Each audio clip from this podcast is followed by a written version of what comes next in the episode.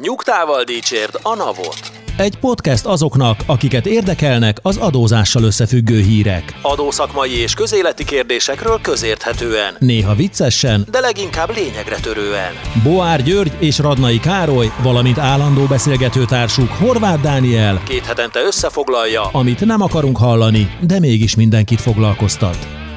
Sziasztok! Ez itt a Nyugtával Dicsérd a Navot podcastunk idei utolsó adása. Állandó beszélgetőtársaim Radnai Károly Sziasztok! és Boár György. Sziasztok! Én Horváth Dániel vagyok.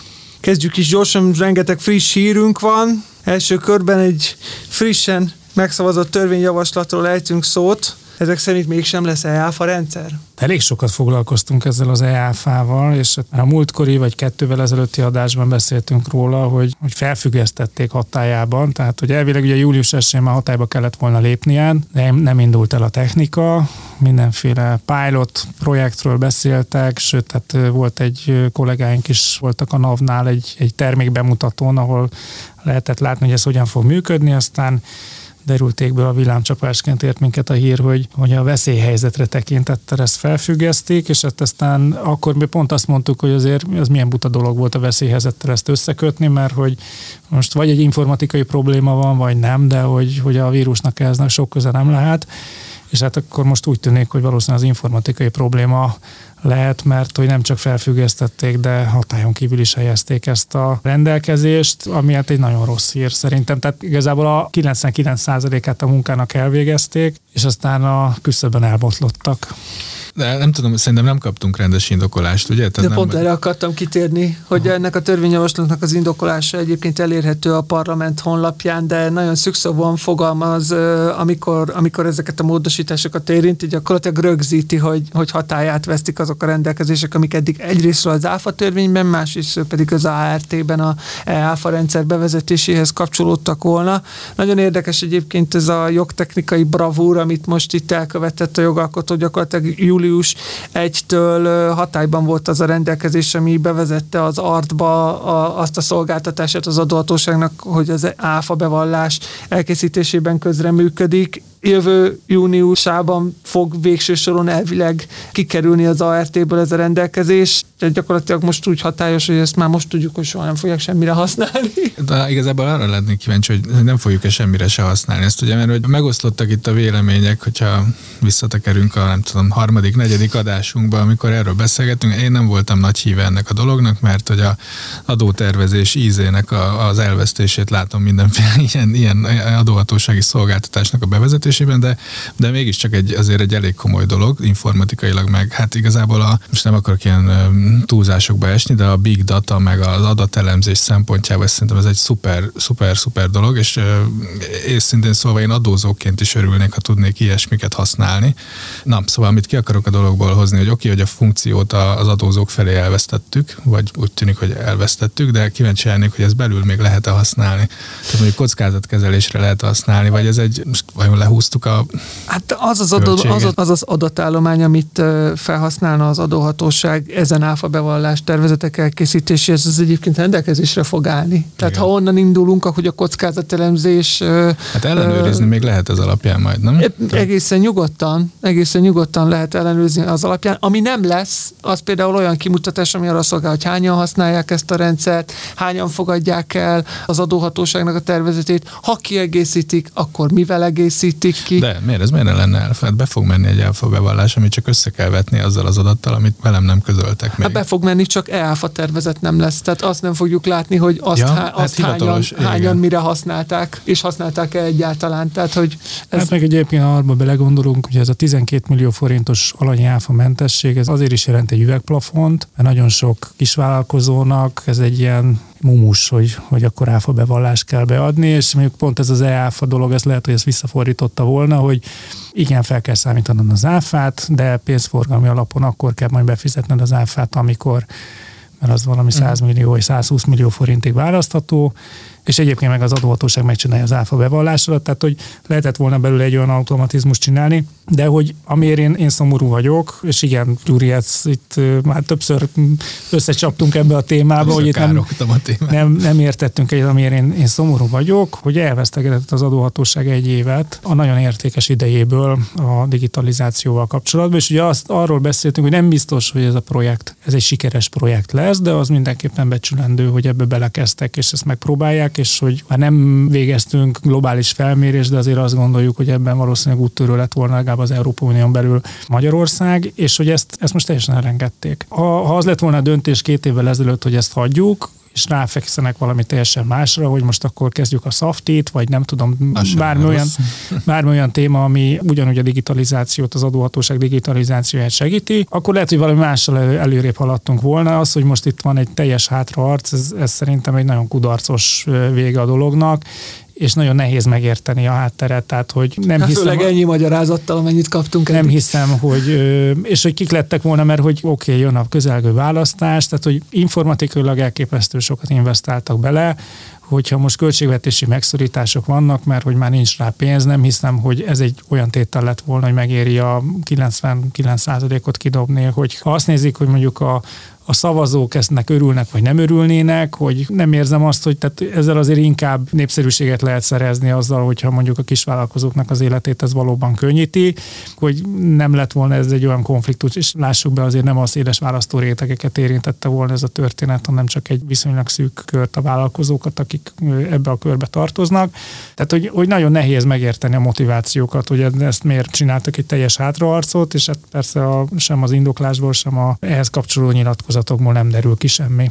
Hát talán a, arra tényleg érdemes appellálni, amit korábban mondták, ezt, hogy már nem először hátrálnak ki ebből a rendszerből a jogalkotó és a, a, a kormány, úgyhogy valószínűleg tényleg lehetnek olyan informatikai nehézségek, amiket nem tudtak megugorni, vagy, vagy nem tudom, mert ugye először elhalasztották, ugye július 1 magába foglaló bevallási időszak lett volna az első, amire ki kellett volna terjedjen veszélyhelyzetet tekintettel, hát nem tudom. Szerintem de hogy, nem de tudunk hogy valamit. Ez a, ez a halasztás, az már, hogy mondjam, teljesen hagyományszerű, és ezzel nincs is semmi baj. Tehát, hogy, hogy az informatikai projektekkel általában ez szokott lenni, hogy semmi nem készül el határidőre, de legalább majd elkészül. Tehát a, a pénztárgépes történet is ugyanez volt, az online bekötés is ugyanez volt, hogy, hogy nem tudták egyszerre megugrani, de kitaláltak megoldásokat, és itt, itt nekem az a furcsa, hogy, hogy itt, itt végül is nem akarnak húzni, halasztani az azért, egészet. Igen, azért is érdekes egyébként, mert hogy ez, ez adózói oldalról különösebben költségekben nem került van. Ez, ez nem olyan, mint a, a számlázás, vagy a pénztárgép bekötés, vagy az EKR, hogy plusz négy embert fel kell vennem, vagy riportáljak, vagy informatikai fejlesztést kell, hogy én magam megcsináljak, hanem ezt klikkelgetnem kell egy online felületen, legalábbis gondolom így működött volna.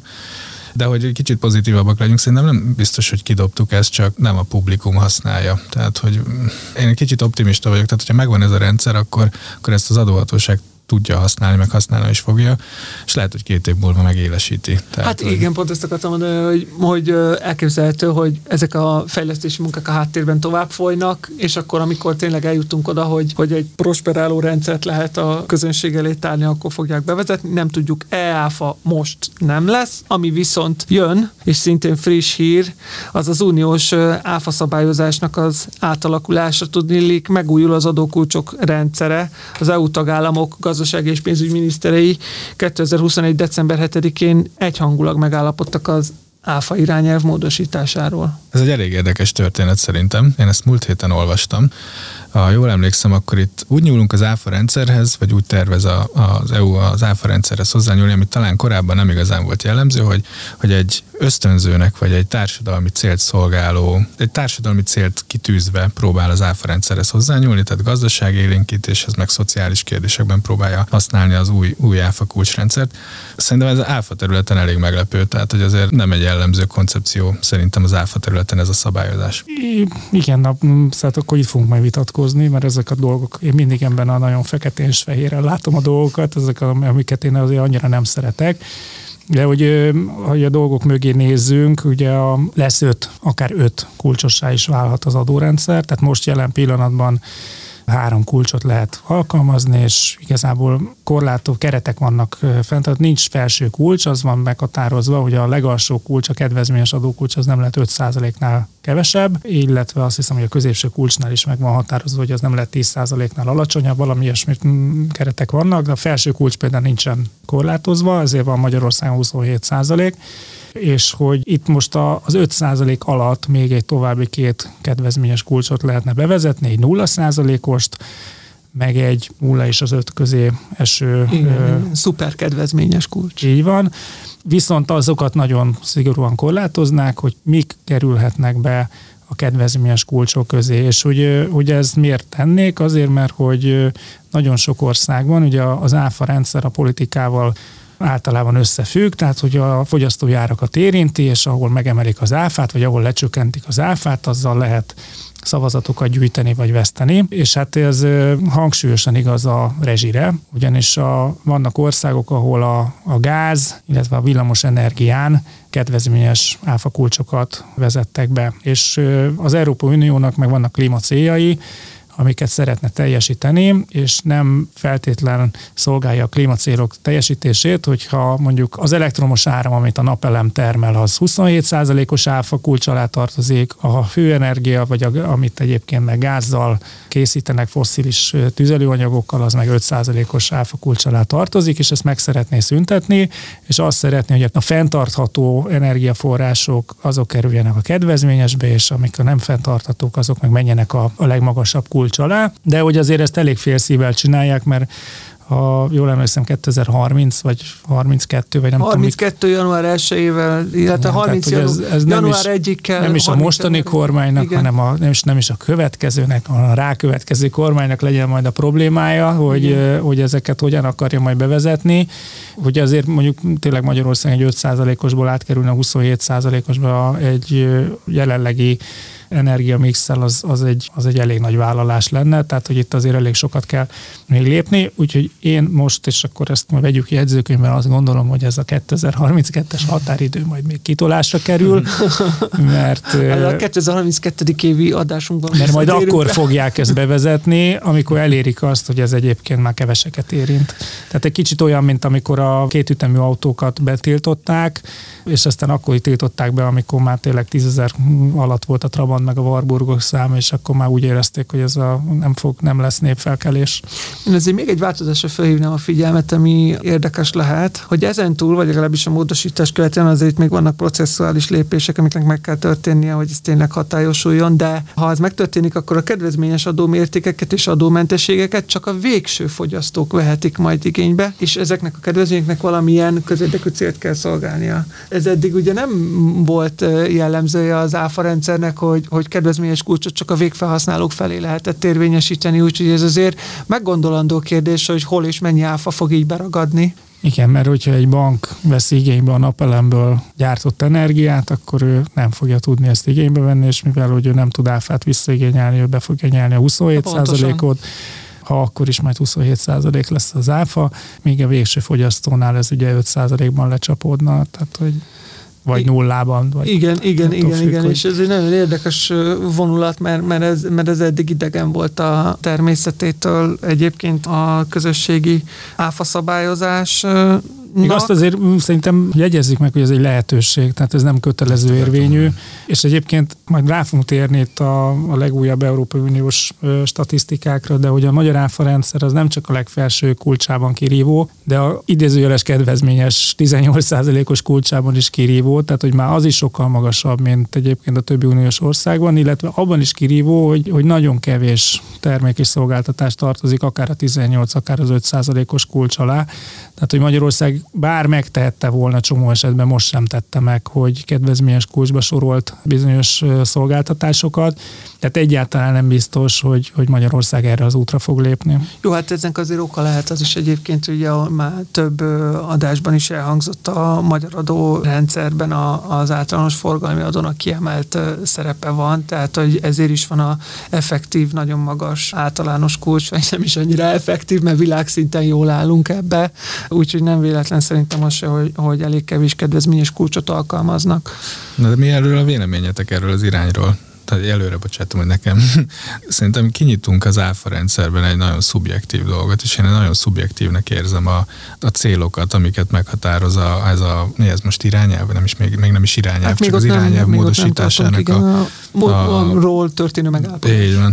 Tehát, hogy kinyitunk egy, egy nagyon szubjektív dolgot az áfa rendszerben, ami, hát hogyha megnézzük az áfa kulcs módosításoknak a hatását, azért jellemzően nem az történik, hogy, hogy a támogatott területeken árcsökkenés következik be, hanem megmarad az árszínvonal, és a profit magasabb rajta. Tehát, hogy én nem hiszem, hogy ennek olyan tényleges olyan ösztönzője lenne, ami az óhajtott célokat tudja érdemben szolgálni, másrészt meg trükközésekre adhatok ott. Én nagyon szkeptikus vagyok ezzel az egésszel kapcsolatban. Hát igen, hogy ugye a szuperkedvezményes kulcs kapcsán elhangzott, hogy csak a majd módosuló harmadik melléklet szerinti hétfajta alapszükségleti személyszállítási vagy kulturális termékre terjedhet ki majd ez a 5% és 0% közötti szuperkedvezményes kulcs, és akkor itt mindig felmerül a kérdés, erről is már korábban beszélgettünk, hogy ugye Magyarországon, amikor bevezettek az utóbbi időben kedvezményes kulcsokat, legyen szó például mondjuk az élelmiszereknél sertéshús áfájáról, akkor az mondjuk két hónapig jelentkezett a termékek kárába jó indulatúan, és aztán azok szépen visszaálltak ugyanarra a szintre.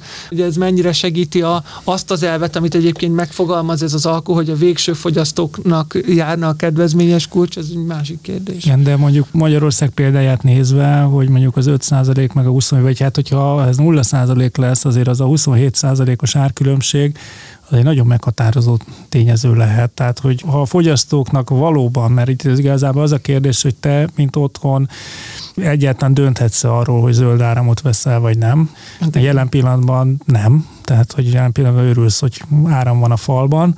Hogyha dönthetsz arról, hogy zöld áramot veszel, akkor ennek lehet jelentősége, hogy akkor tényleg abba az irányba elindíthatja a fogyasztás, hogy az egyszerűen olcsóbb lesz az az energia, mint a, a gázzal, de itt azért elég szövevényes a, Szóval, hogy nem, nem látom azt, hogy ezt hogyan lehet majd kivitelezni azon a módon, ahogy, ahogy ez most le van írva, és egy kicsit ilyen cinikus vagy szarkasztikus megjegyzésem meg lenne az, hogy, hogy azért a, az Európai Unió nagyon szeret majd dolgokat mondani klímacélok kapcsán, aztán utána a megvalósítást az meg azért tagországok feladata is elég nehéz, és ez egy ilyen kicsit olyan megúszós megoldásnak érzem azt, hogy, hogy na most akkor mi most tettünk valamit a klímacélokért, mert most az ÁFA direktívát ezt szerint fogjuk módosítani, és hogy így megpróbáljuk olcsón megúszni a munkát, ezzel kapcsolatos munkát, mert hogy majd, hogyha magas lesz az áfa, akkor nem azt fogják venni, alacsony lesz az áfa, akkor meg. Tehát, hogy ha, ha valóban az a cél, hogy napelemek, meg szélerőművek, meg vízerőművek termeljék az áramot, akkor ezt nem az áfa rendszeren keresztül kell ezt a problémát megoldani. Picit, mint a, mint a szerb izé, számlalottó, hogy, hogy na majd az áfa rendszert megváltoztatjuk, és az majd attól majd kiegyenesednek a dolgok. Szerintem most emlegetjük harmadjára a számlalottó. Egyre, egyre vonzóbb perspektívának tűnik, mert nagyon sokszor szóba kerül, de a lényeg lényeg, hogy a tanácsi alkut még az Európai Parlament véleményezése és a tagállamok elfogadása is követi, mielőtt egyáltalán módosulhatna a héja irányelv, viszont maradunk ezen a vonalon, áfa és az EU vonalán. Tudnilik, már korábbi adásainkban is foglalkoztunk az ÁFA réssel. Ez az ÁFA rés az a beszedett, tagállamok által beszedett és az egyébként felmerült ÁFA közötti különbözetből adódik, és úgy néz ki, hogy Magyarországon most egy az utóbbi években nagyon kedvező tendencia elakadt. Vagy mégsem akadtál. Mert hogy ha igen, ez volt a portfolio.hu cikk, hogy valószínűleg szerették volna, hogy klikkeljenek. Én rá aztán, egyből. aztán elolvasod a cikket, kiderül, hogy egyébként nem akadt el, csak volt egy ilyen megingás az egyik évben. Megint csak visszakanyarodok, hogy korábbi adásunkban pont beszéltünk róla, hogy most már megnézzük, hogy kijött az Uniónak a, az új statisztikája, és aztán amikor mm, akartunk volna erről beszélni, akkor még nem jött ki az új statisztikája az áfarésről, és most ez, ez a friss hír, hogy most megjelent. És hát a, a nagy megdöbbenés kérdés az az, hogy hogy hát egy kicsit módosították a statisztikáikat, tehát hogy, hogy amit 2018-ként tényként közöltek, az az új jelentésben 2018-nál már nem annyi. Ezek a tények, ezek így változnak, tehát hogy így nem tudom, hogy mi történt 20 meg 21 között, amitől a 18-as adat meg tud változni, és hát hogy becslisteket adott, hogy egyébként minden országról, hogy hol lesz a, az adott országban a, a vélelmezhető áfarés. Ugye edukációs egy perc, hogy az áfarés az a százalékos hiány, ami a GDP alapján vélelmezhető és az adózók által fizetendő áfa összeg, és a ténylegesen befizetett áfa összeg közötti különbség, tehát hogyha 10% az áfarés, akkor az azt jelenti, hogy a, a vélelmezhetőnek csak a 90%-a folyik be, és hát ez ugye korábban 6, nem tudom hány százalékra prognosztizálták 2019-re Magyarországon, és most aztán kiderült, hogy ez 9,6 százalék, hát, és igen. a 18-as 8,9 százalék, ami egyébként több, mint a korábbi riportban közölt 8,4 százalék, az fölment 9,6-ra, na de 2020-ban megint itt az új becslésünk, ami mindennél alacsonyabb 6,1 százalék százalékot prognosztizál. Én egy kicsit elvesztettem a hitemet ebben a, ennek az anyagnak a megalapozottságába, és utána és szerintem, hogy térjünk vissza erre, mert most a későbbi adásokban, mert itt most két darab százoldalas tanulmány van, amit egyes országokat külön részletesen végigvesz, és mondjuk pont a románok voltak a másik, ahol, ahol így nézegettem, hogy, hogy ilyen nagyon illogikus dolgok vannak. Oltári nagy áfa bevétel növekedés van, tehát majdnem ilyen nominális értékben a náluk a legnagyobb százalékos, és ehhez képest az áfarés az meg ilyen 33 százalékos szinten tartás, tehát hogy nem akarok itt most előre szaladni, de hogy nem látom feltétlenül a logikát mindenhol, hogy mi a, mi a módszertan, meg azt sem te feltétlenül, hogy megnéztem például, hogy Ausztriában mennyit prognosztizáltak áfa bevételt, és mennyit Lengyelországban, és Lengyelországban tízszer annyi áfa bevételt prognosztizáltak, mint Ausztriában, miközben egyébként csak négyszer akkora ország, és a GDP-a meg harmad akkora, hogy szóval, hogy nekem ezek a, ez a matek, ez így nem jött ki, tehát, hogy... Lényeg, a lényeg, amivel szerintem viszont lehet foglalkozni az az, hogy ha már valaki rákattint a portfólióra, ott van egy olyan ábra is, ami ezeket az egyébként nem feltétlenül teljesen megbízható magyar adatokat évenként bontja le, és azért ott látható, hogy 2010-hez képest egy erős csökkenés van a magyar áfarésben, és most, hogy 6,1 vagy 8,9 vagy 8,4, az, az ebből a szempontból mindegy, mert 22%-ról indultunk. Igen, és ez, ez elvitathatatlan, meg ennek látjuk is a... Tehát, hogy, mennyire hogy, megbízható a 22 igen, igen, ez egyébként kérdés, és a román 33 százalék, tehát hogy hogy az, az annyira kirívó. De hogy ennek nyomon követhető volt egyébként, hogy bevezették a online pénztárgépet, bevezették az EKR, bevezették az online számlabekötést, tehát hogy, és ott megvoltak ezek az ugrások, ehhez képest itt most volt egy ilyen, nem tudom, tehát van egy olyan érzésem, mint hogyha ilyen statisztikai módszerváltás történt volna, amitől aztán megváltoztak a tényadatok is, és ettől van ez a, hogy valami időfaktor lehet, tehát hogy valahogy az, amit mondjuk 2018-19-re talán gondoltak már beérni, az valahogy valahogy valami ilyesmit érzek abba, hogy mi változtatott meg. De hát még egyszer mondom, hogy szerintem majd térjünk vissza erre, mert hogy ez részletesen át kéne olvasni, és össze kéne hasonlítani a két tanulmányt. Addig senki se így el a számokat. Vagy, vagy, vagy hogyha bármelyik hallgatónk ez fel tudja nyitni a szemünket, hogy mi történhetett, azt megköszönjük ott a Facebookon kommentelni. Váltsunk adónemet, én azt mondom. És még hozzá kiskereskedelmi adóra fogunk rátérni. Szintén a napokban került megszavazásra az a törvényjavaslat, ami, ami 2022. február 1-től emelni a kiskereskedelmi adó mértékét, csak hogy egy kicsit könnyebben lássuk. Ez az adó egyébként sávos, és az emelkedés a 100 milliárd forint feletti árbevételt érinti, 2,5%-ról 2,7 százalékra. Mondhatnánk, hogy marginális, de viszont elég jól beazonosíthatók azok a szereplők, akiket érint. Igen, és ugye a hír azért fura, vagy mert hogy 5 milliárd forint, vagy mennyi lenne itt a költségvetési hatása. Tehát nem Igen. arról Igen. van szó, hogy, hogy most 1000 milliárd forint volt a negatív szaldó novemberben, és akkor most muszáj volt valamit lépni, és akkor sanyargassuk meg megint a multikat, mert hogy hogy ez a plusz 5 milliárd forint egyébként tehát nagyon földhöz se fogja őket várni. Hát mármint, hogy jól biztos, hogy nem fog nekik e- esni. De nem ezért hogy, vonulnak ki. De hogy ezért nem fognak kivonulni. Tehát, hogy itt akkor egy nagyságrendel nagyobbat kellene a, a, a dolgon tekerni. Meg hát ugye 2,5-ről 2,7 százalék. Tehát, hogyha a nulláról fölment 2,5-re, és egyébként a piaci versenyben még meg is erősítették a helyüket, nem hogy leszakadtak volna, akkor nem a 2,5-ről 2,7 miatt fog. Tehát, hogy megint csak ösztönözni a hallgatókat, hogy ha, ha bárkinek van ötlete, hogy ennek itt mi lehetett a mögöttes szándék, mert hogy mögöttes szándék az, az azért nyilvánvalóan van, mert hogy ez összefügg azzal a másik bejelentett intézkedéssel, hogy élelmiszer minőségi ellenőrzések, és le kell adni a lejáró élelmiszert, és egyébként meg emeljük az adókat. Tehát, hogy, hogy nyilvánvalóan le, meg cikkek kommentárjaiból is elég világosan kiderül, hogy itt azért a bizonyos körnek a sanyargatásáról van szó, csak hogy pont ez az adóemelés nem az a tétel, ami, amitől a dolog megváltozik. Egyébként, ha már beszéltünk a számokról és azoknak a változásáról, ugye a költségvetési bevételi terv eredetileg 64,8 milliárd forint volt, aztán 54-re lett módosítva, én 51-re emlékeztem, de 54-re lett módosítva, és jövőre meg 76,3 milliárd van. Tehát, hogy ez se tűnik egy konzisztens, konzisztens Hát jók, jók, ezek a becslések, csak aztán a nap végén sose tudjuk, hogy mennyi van a kasszába, amit hát, a kareszem... Lehet, hogy ők már tudják, mennyi ez az euró árfolyam. Igen, igen, igen, igen, igen. Ugye azért ne legyünk igazságtalanok, mert ez az adóemelés nem csak az élelmiszerláncokat érinti, hanem egyébként ö, olyan, ö, tehát a kiskereskedelmi adó alanya irányai szélesebb körre terjednek ki. Minden kereskedelmi cégre vonatkozik, független attól, hogy, hogy hát, élelmiszert vagy más igen, terméket árulnak. Apróbetűs szabálya, hogy a 100 milliárd forintot el kell érni. Igen. Amiből igen, azért elég sokan kimaradunk. Hát ez, ez kétségtelen. Jó, megint a társasági adóval fogunk foglalkozni, már azért mondom, hogy megint, mert már több adásunk érintette leginkább a globális minimumadó révén ezt a témát, de Magyarország és Észtország megint összefogott a blokkolásban. Úgy tűnik, hogy, hogy megint, megint egy blokkoló ellenzéket alkot ez a két tagállam. Tudnilik megakadályozták a társasági adó, EU-s társasági adó kódex módosítását. Na jó, de miért mondjuk azt, hogy megint összefogtunk?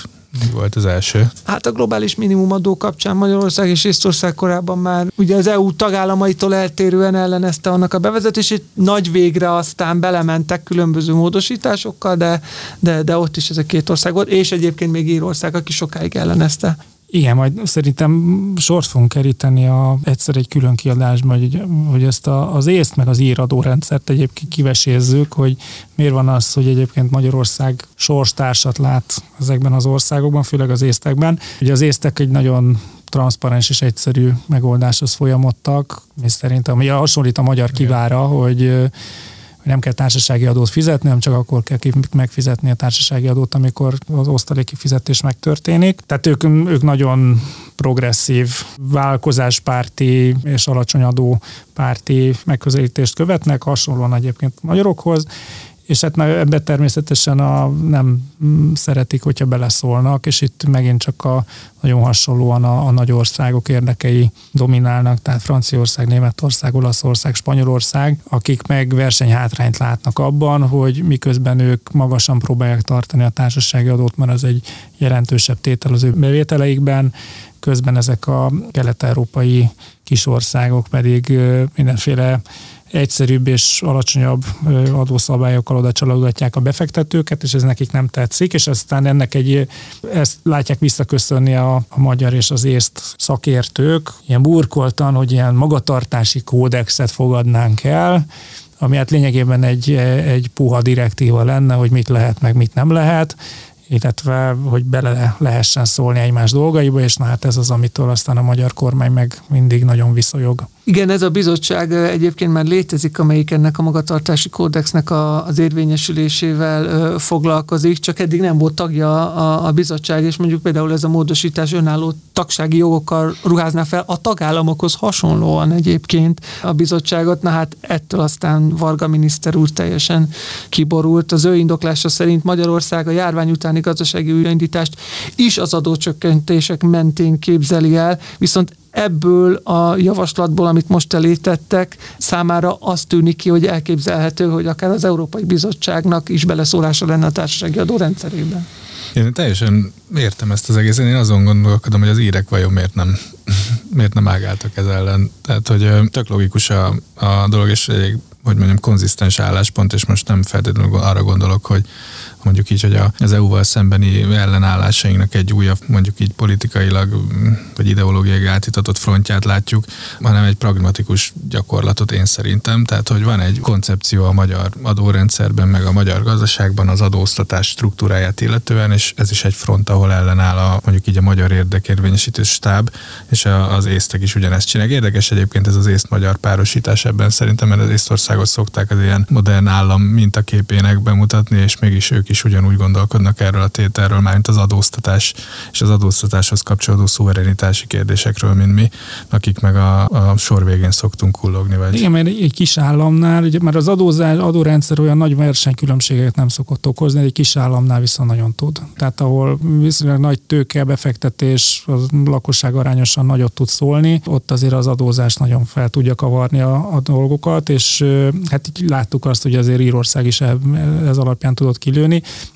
Én azt sejtem, hogy az írek azért meg lettek győzve ott a globális minimumadónál már egy, egy-két dologgal, és ott, ott már előre bocsátották.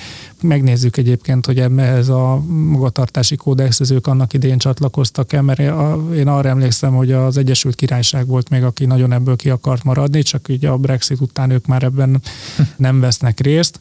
Margó szélen jegyzem meg, hogy egyébként ők szép szorgósan alakítják át az adórendszerüket, tehát hogy mind az áfában, mind a társasági adóban pontosan olyan dolgokat kezdenek belerakni, ami egyébként a, az EU-ban nem lehetett. Kicsit ilyen svájci mintát kezdenek követni, hogy ami szimpatikus, azt, azt átvesszük, ami, amivel lehet egy kicsit játszani, meg előnyt kovácsolni, ezt úgy alakítjuk.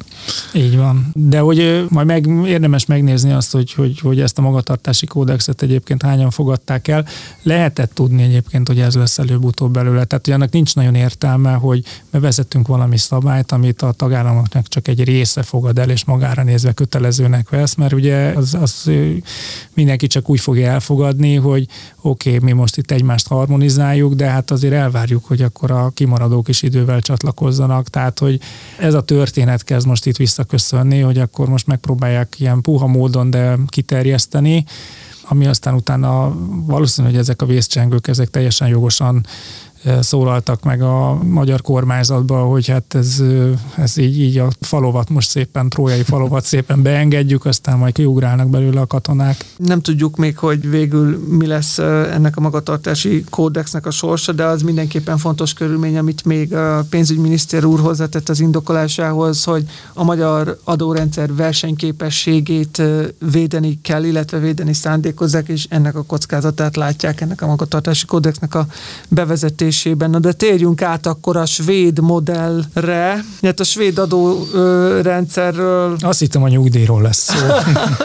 a svéd adórendszerről sok helyt lehet olvasni, már csak abból fakadó extremitása miatt is, hogy elég magas adók vannak Svédországban, és mégis működik ez az ország, mégis folyamatosan versenyképes, a gazdaság fejlett, a jóléti rendszer. Hogy lehet ez? Kezdjem? Kezd. Kezdjem, jó. Tehát, hogy Svédország és Magyarország között nagyon sok különbség van. Például Svédország és Skandináv északi ország, sokat esik a hó, míg Magyarországon sok folyó van és sokat esik az eső, illetve Svédországban jó egyetemek vannak, Magyarországon meg nem tudom, jobb a kaja kenú, és nagyon sok mindent lehet még különbségként és hasonlóként össze, de hogy a Svédország és Magyarország között a legnagyobb különbség az az, hogy Svédországban svéd emberek élnek, Magyarországon pedig magyarok és ennek minden belejárójával, és elég sokat beszélgettünk arról, hogy az adórendszereket nem nagyon érdemes összehasonlítani, hogy az egyik országban valami működik, akkor azt vegyük át, mert a másik országban biztos, hogy fog működni, mert teljesen más, hogy működnek a svéd emberek. A svéd emberek azok el tudják fogadni, hogy magas az áfa és magas a társasági adó, mert látnak egy koherens rendszert, hogy ezeket az adókat befizetik, van egy jó állami újraelosztás, és egyébként mindenki megfelelő módon megfelelő ellátást kap ebből a dologból, és ezzel ők elégedettek. Magyarországon a magyar ember meg azt látja, hogy befizetek valamit a nagy fekete lyukba, és aztán abból vagy visszakapok, vagy nem kapok vissza, és mindenféle nem túl transzparens módon részesülnek belőle különböző társadalmi csoportok. És ugye ez, ez nem az elmúlt tíz évnek a terméke, hanem ezek évszázados tradíciók, amik kialakultak, és innentől kezdve ennek teljesen értelmetlen az összehasonlítás, hogy mi működik Svédországban, mert hasonlatot mondjak, egy kicsit olyan, mint hogy a, a kelet-német Trabant gyárból átküldjük Nyugat-Németországba, Mercedes gyárba a dolgozókat, hogy csináljanak Mercedes-t, a nyugat-német Mercedes gyáron átküldjük Kelet-Németországba a Trabant gyárba, hogy csináljanak Trabantot, mi fog történni. Valószínűleg Kelet-Németországban egy picit jobb Trabantok fognak készülni, de azért azok Trabantok, sokkal viszont, viszont Nyugat-Németországban sokkal rosszabb Mercedesek fognak készülni a kelet-német munkások munkája által. Tehát, hogy nem, nem lehet a, kicserélni a, a, a társadalmakat, és innentől kezdve meg teljesen felesleges az, hogy bemutatni, hogy egyébként milyen jól működik a svéd modell. Jó, azért a magyar adózók védelmében elmondanám, hogy nem minden svéd szeret adózni.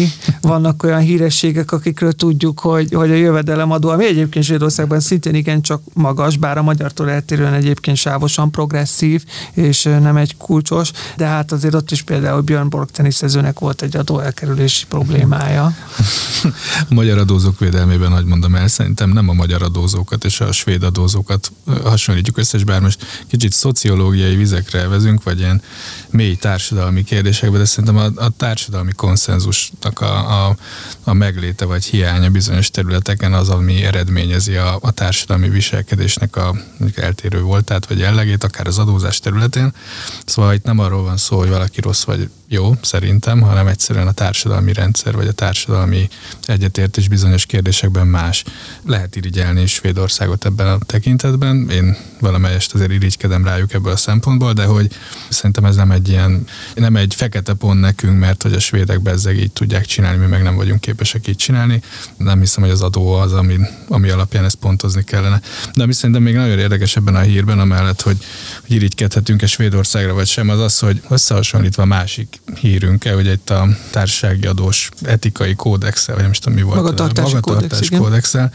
Ennyire érdekes dolog az, hogy van egy iránya a globális szinten, meg EU szinten az adópolitikának, ami nyomja az egyes országokat egy bizonyos irányba, méghozzá most éppen a társasági adó, tehát a társasági jövedelemadónak a, az emelése irányába, meg van egy egyébként egy EU-s áfa terület is most, amit ugye láttunk, és ez mind-mind ugye hat valamilyen módon a adott országoknak a gazdasági rendszerére, egyrészt másrészt pedig az adórendszerére.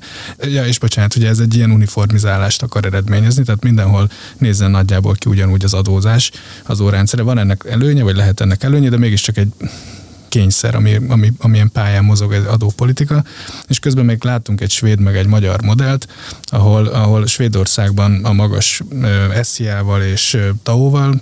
És az áfa se alacsony, 25 százalék. És van egy magyar modell, amiben meg, meg látjuk, hogy 6 százalék a, a, az áfarés, jól mondom áfarés.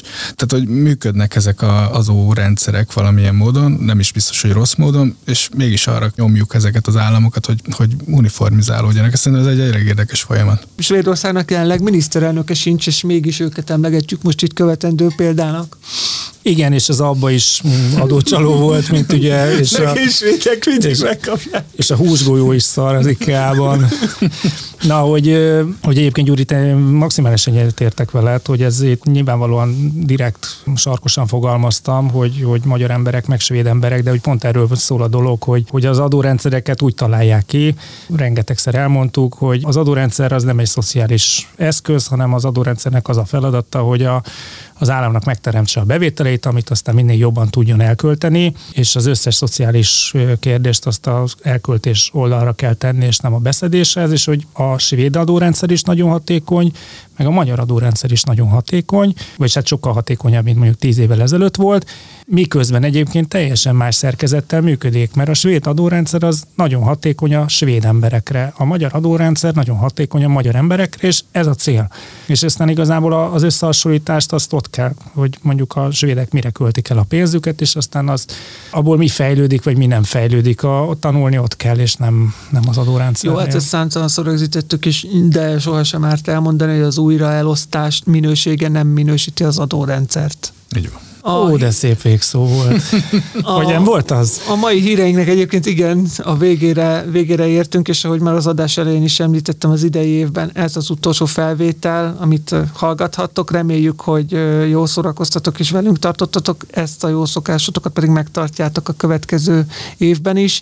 Hát szerintem boldog karácsonyt kívánhatunk, mert 24-ig biztos, hogy nem lesz adásunk. Kellemes ünnepeket is próbálunk kívánni, mert hogy akkor valószínűleg, hogy a két ünnep között sem fogunk jelentkezni tervünk az, hogy, hogy januárban már az első héten megjelenjünk, de aztán fene tudja, hogy mi fog történni, hogyha a kormányunk úgy dönt, hogy, hogy mégiscsak a tettek mezére lép, és még valami nagyot húz, akkor lehet, hogy egy rendkívüli adásra jelentkeznünk kell addig is az eddigi felvételeinket is ajánljuk figyelmetekbe, és köszönjük szépen, hogy velünk tartottatok. Sziasztok! Sziasztok! Sziasztok! A Nyugtával Dícsért a Napot podcast adását hallottad. Az elhangzott kijelentések és vélemények a műsorvezetők és vendégeik magánvéleményét tükrözik. A műsornak nem célja az adótanácsadás, és nem is minősül annak.